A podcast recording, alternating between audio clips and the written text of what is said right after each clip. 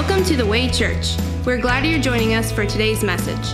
For sermon notes, service times, and more information, check us out online at thewaychurchva.com. Now let's join Pastor Matt Rothy with this week's message.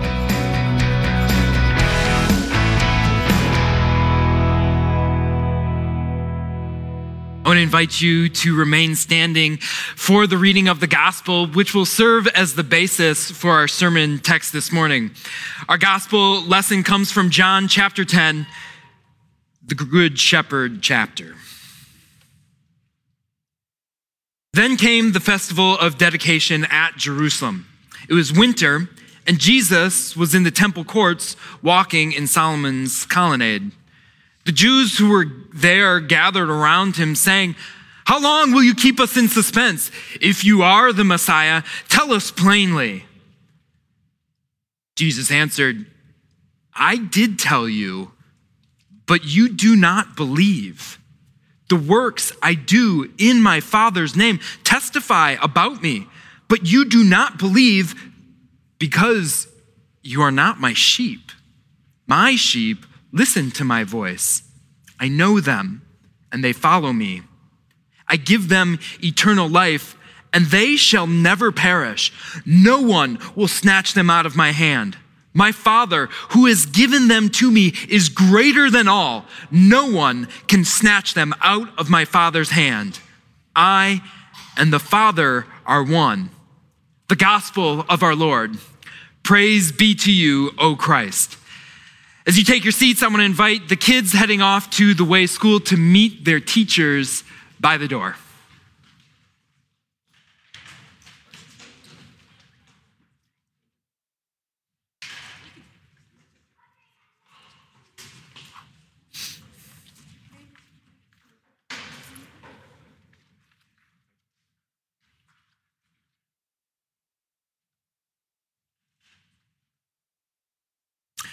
Let's go before our God in prayer.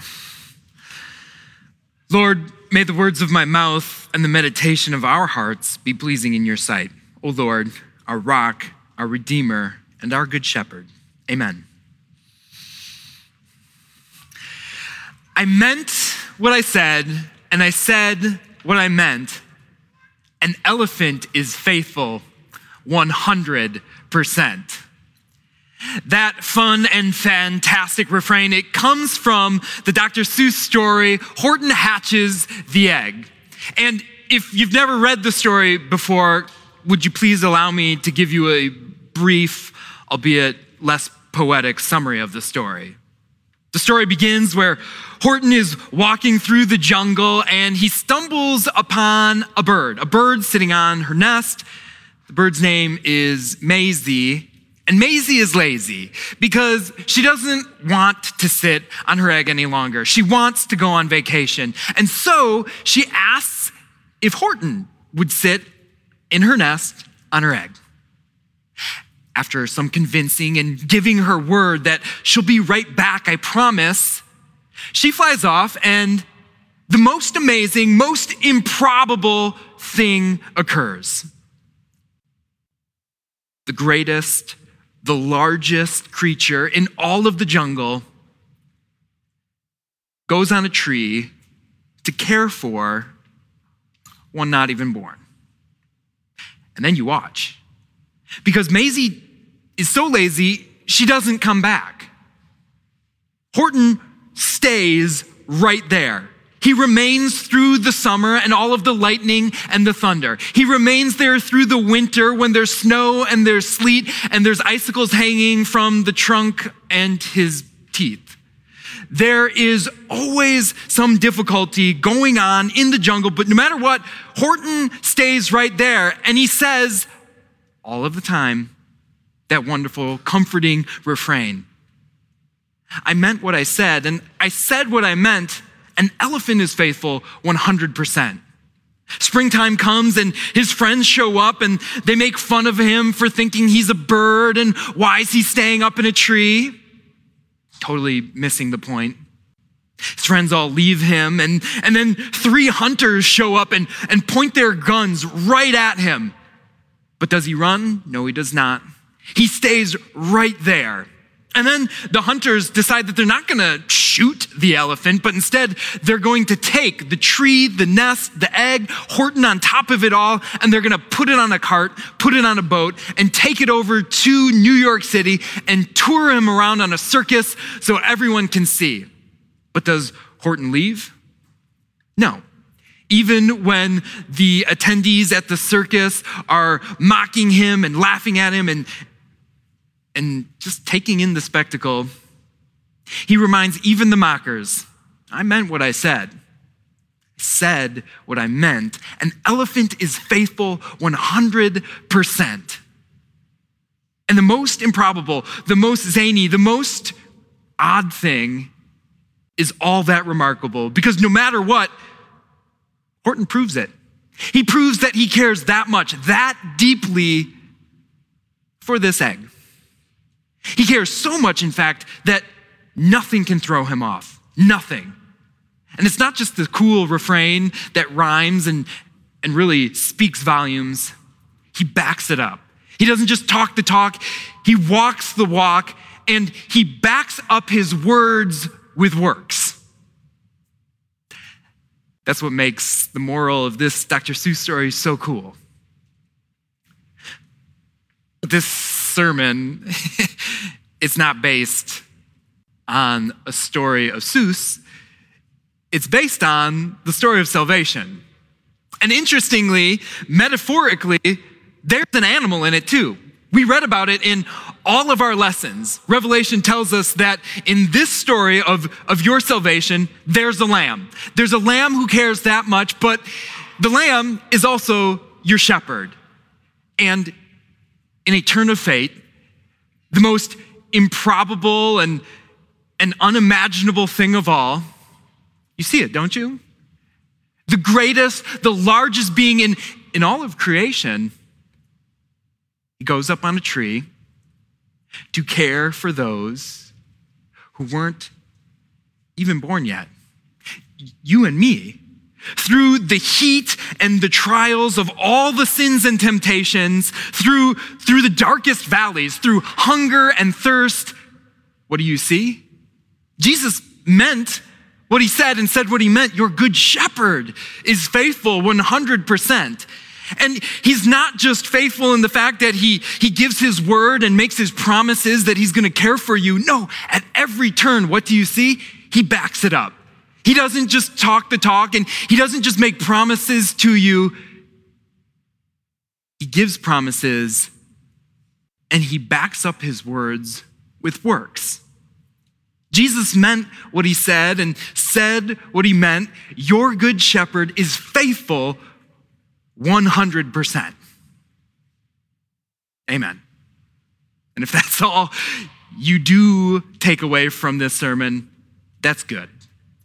That's very, very good because that, that news that, that you have a good shepherd who remains over you, not any longer on a tree, but now on a throne, well, that's not just good news that's not just a, a, a fun story.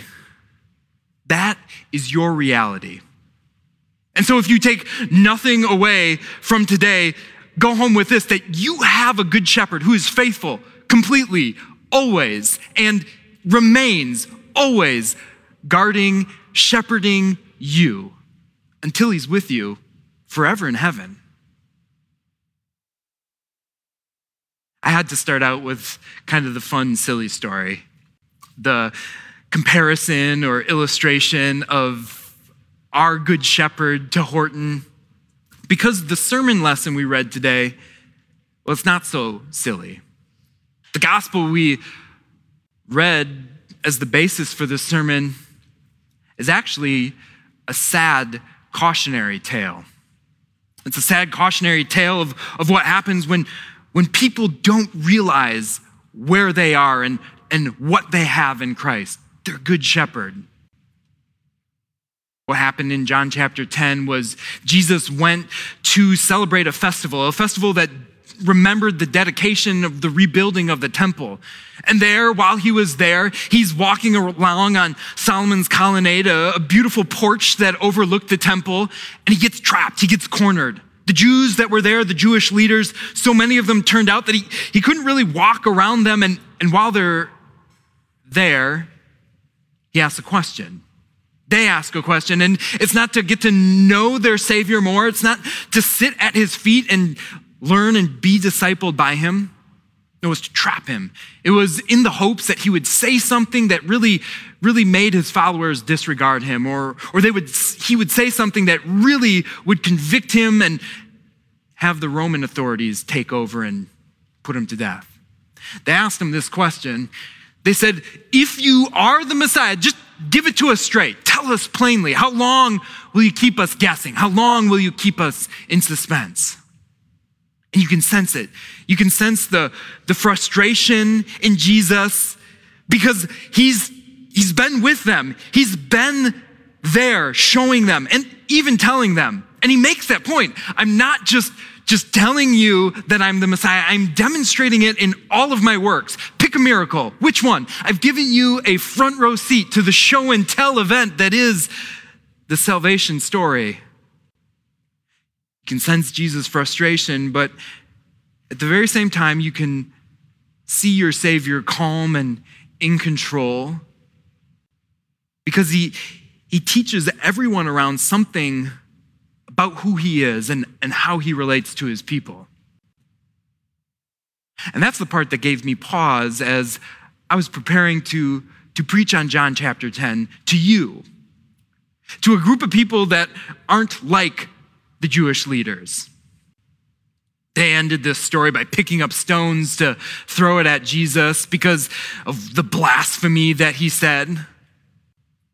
So, what do you say then in, in regards to this scripture lesson to a group of people who, who know their shepherd's voice, who are here because they love to hear their shepherd's voice.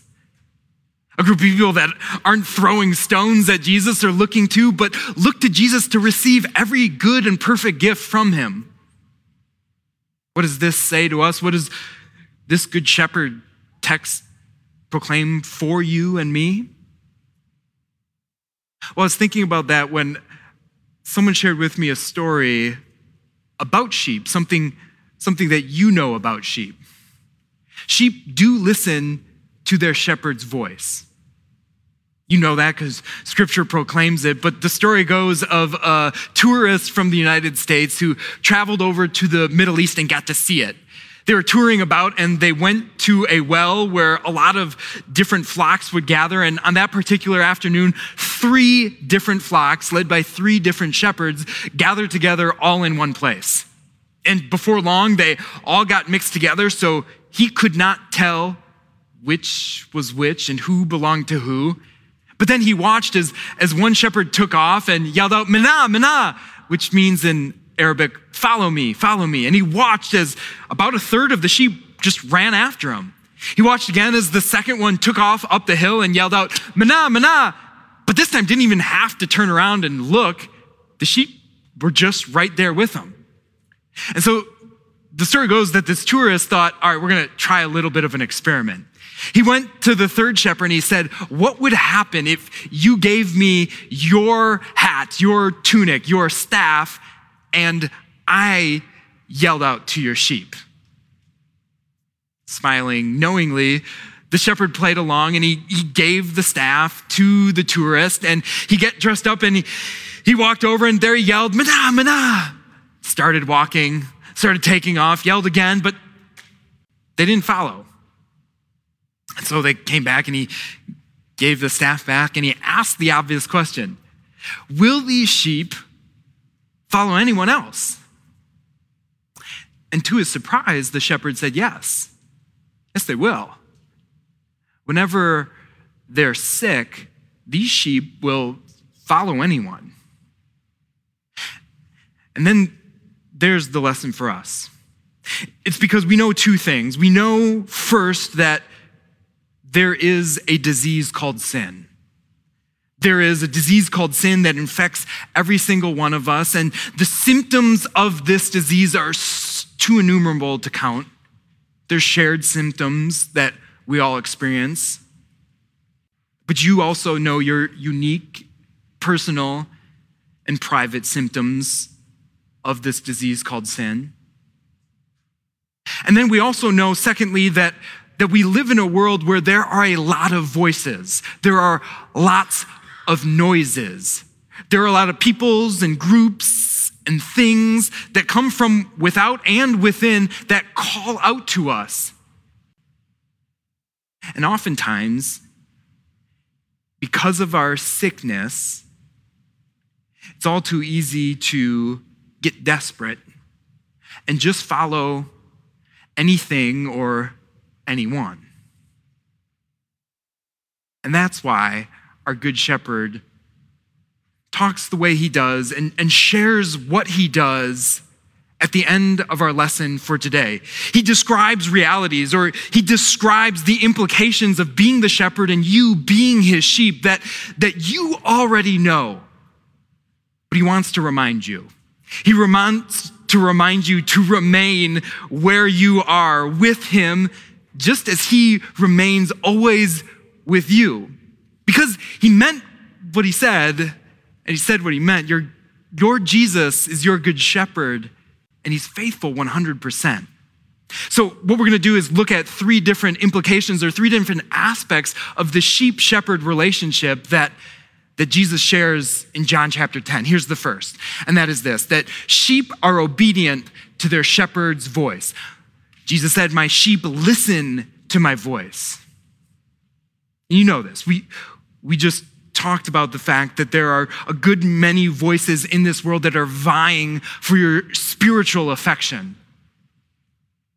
A good way to identify who is influencing you, what voices are influencing you, is to ask that question What did you hear this last week? And no, I, I don't mean what's the latest on your podcast or what's the most listened to music on Spotify or Apple Music, but where do you turn for wisdom? Who do you listen to to determine what is right and what is not? What voices do you bend your ear towards when, when you need affirmation? When you need encouragement? What's the first voice that you listen to when you need wisdom, and not just for the big things in life, but for the little things as well. The point that Jesus is making in John chapter 10 is that there are a lot of voices out there, but all the other voices that we hear, that we listen to, if they are not from the Father, if they're not from the Son,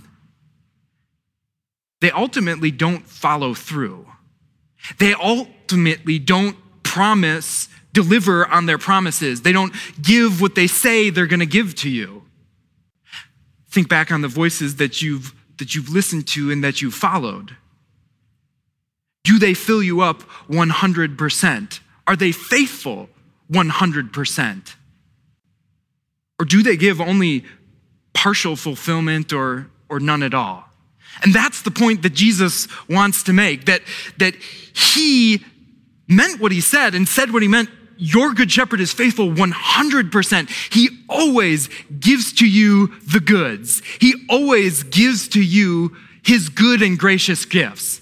We read Psalm chapter 23, perhaps the most famous psalm that there is. And, and there's so many different aspects that are just a joy to meditate on. But maybe just look at this first verse The Lord is my shepherd, I lack nothing. The Lord is my shepherd. There's nothing that I want. The Lord is my shepherd. I lack nothing. That when you listen to the voice of your shepherd, you have everything you could ever want.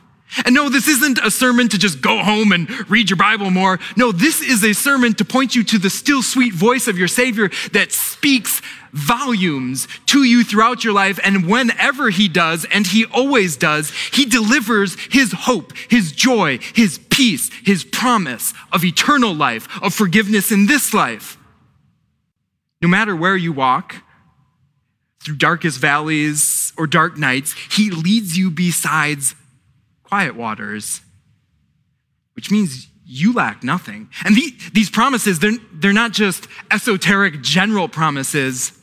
No, they're personal promises that he gives to you. That's our second one, that, that sheep are known in their shepherd's heart. Verse 27 continues on saying, I know them. Jesus says, I know them and they follow me. Just yesterday, I had two conversations with three different mothers in about the span of an hour. The first conversation was with a mother who heard her child cry, and she immediately, though it was rooms away, knew that it was her child. And we got talking about how that's something that only a mother, only a parent could know because they care so deeply for their child. And they spend so much time with their child that as a conversation we want on, we want on that we don't just recognize the voice of our child, we also know what it means if they're crying one way or another. Think about that care of a mother. The next conversation was with a mother of, of 20 years and my wife the mother of our children of five years. And we were, we were talking about personalities and, and how all of our children have different personalities, and yet they're from the same family. And, and so you treat them different because they're unique individuals and you know their strengths and you know their weaknesses because you know them. The mother offering encouragement to the younger parents said, Oh, and that's just five years. You wait, you wait and see what happens over the course of two decades. And that's earthly parents. Your father is your shepherd, and he knows you. He didn't just create you, he knows you. And not just like trivia, like I know that London is the capital of England. No, he knows you personally, intimately, uniquely. He knows your personality. He knows your strengths, He knows your weaknesses, He knows the sins that weigh harder, the worries that lay heavier on you. And you think about that, that in any personal relationship, you, you can't be truly known fully.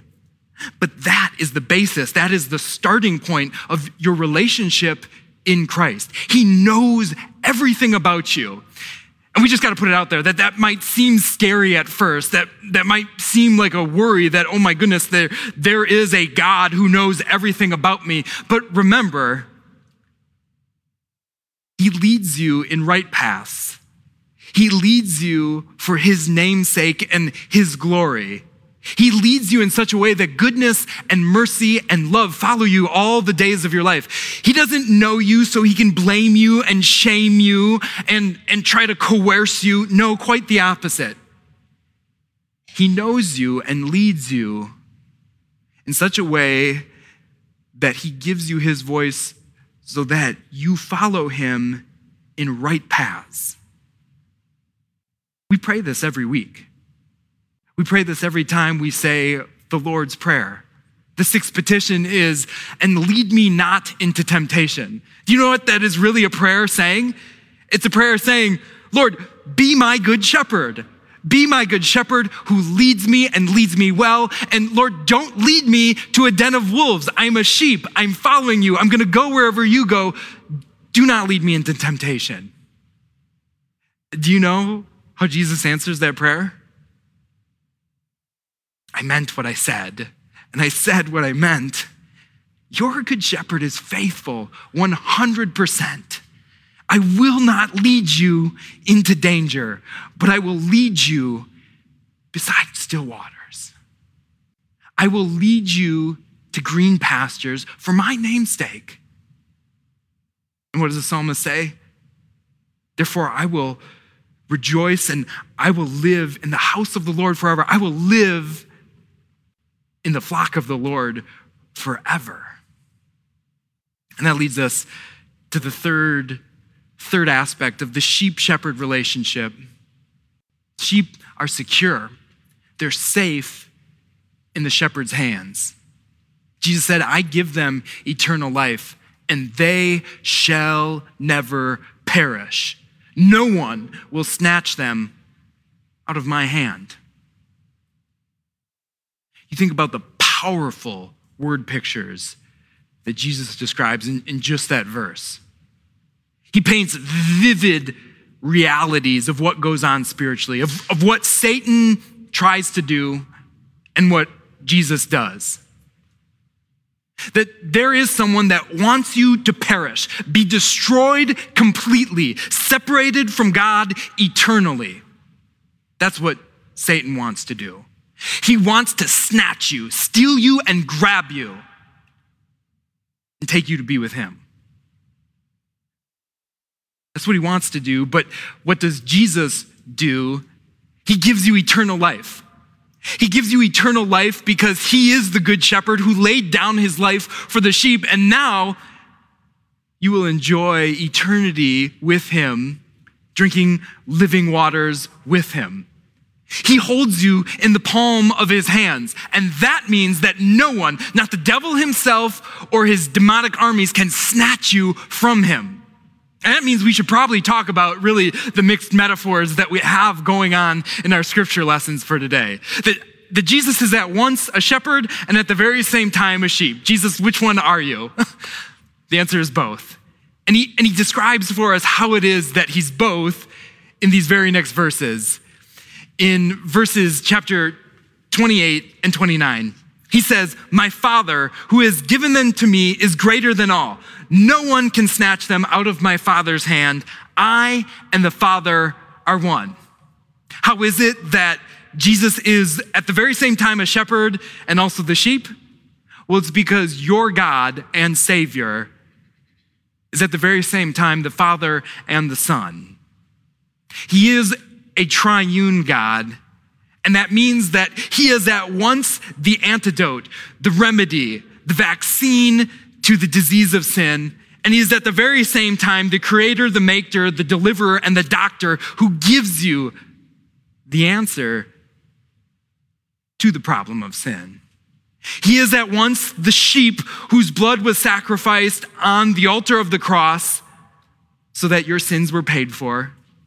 And he is at the very same time the good shepherd who purposefully, willingly laid down his life for the sheep, only to take it back up again, only to do what he only could do, so that you have life with him forever. That's what scripture puts before us. In John chapter 10, in Revelation, the Lamb on the throne, who was slain but now lives who's also your shepherd. That's what our eyes see. And I forgot to tell you how the story ends. The story of Horton hatches the egg ends with, well, the egg hatching, but not before Lazy Mayzie flies in and actually tried to take her egg back. She tried to steal it and said, That's mine, you stole it. But the egg hatches and out comes, well, this creature. the line from the story goes like this Horton the elephant saw something whiz. It had ears and a tail and a trunk just like his. You look at the picture, and, and other than the cool story and the cool words that, that stand out, what, what grabbed my attention was the eyes. The eyes of these characters that, that meet for the very same time. And you see that Will Horton, as well as his hatchling, are happy 100%. And you think about what the metaphor of a sheep means for us. Maybe you don't like it. Maybe you don't like being a sheep because you're too macho to be a little lamb. Maybe you don't like being a sheep because you're too, too smart and you know sheep are dumb. But for whatever the metaphor means, maybe negatively, think of all that it means beautifully. Yeah, it's kind of a awkward animal, but what scripture does is put before our eyes this. We have a peace like his. We have a salvation like our shepherds. We have a father like our shepherds. We have a joy that is his. Because the lamb is the shepherd and he is the father and and you know him just like he knows you. And you get to see it.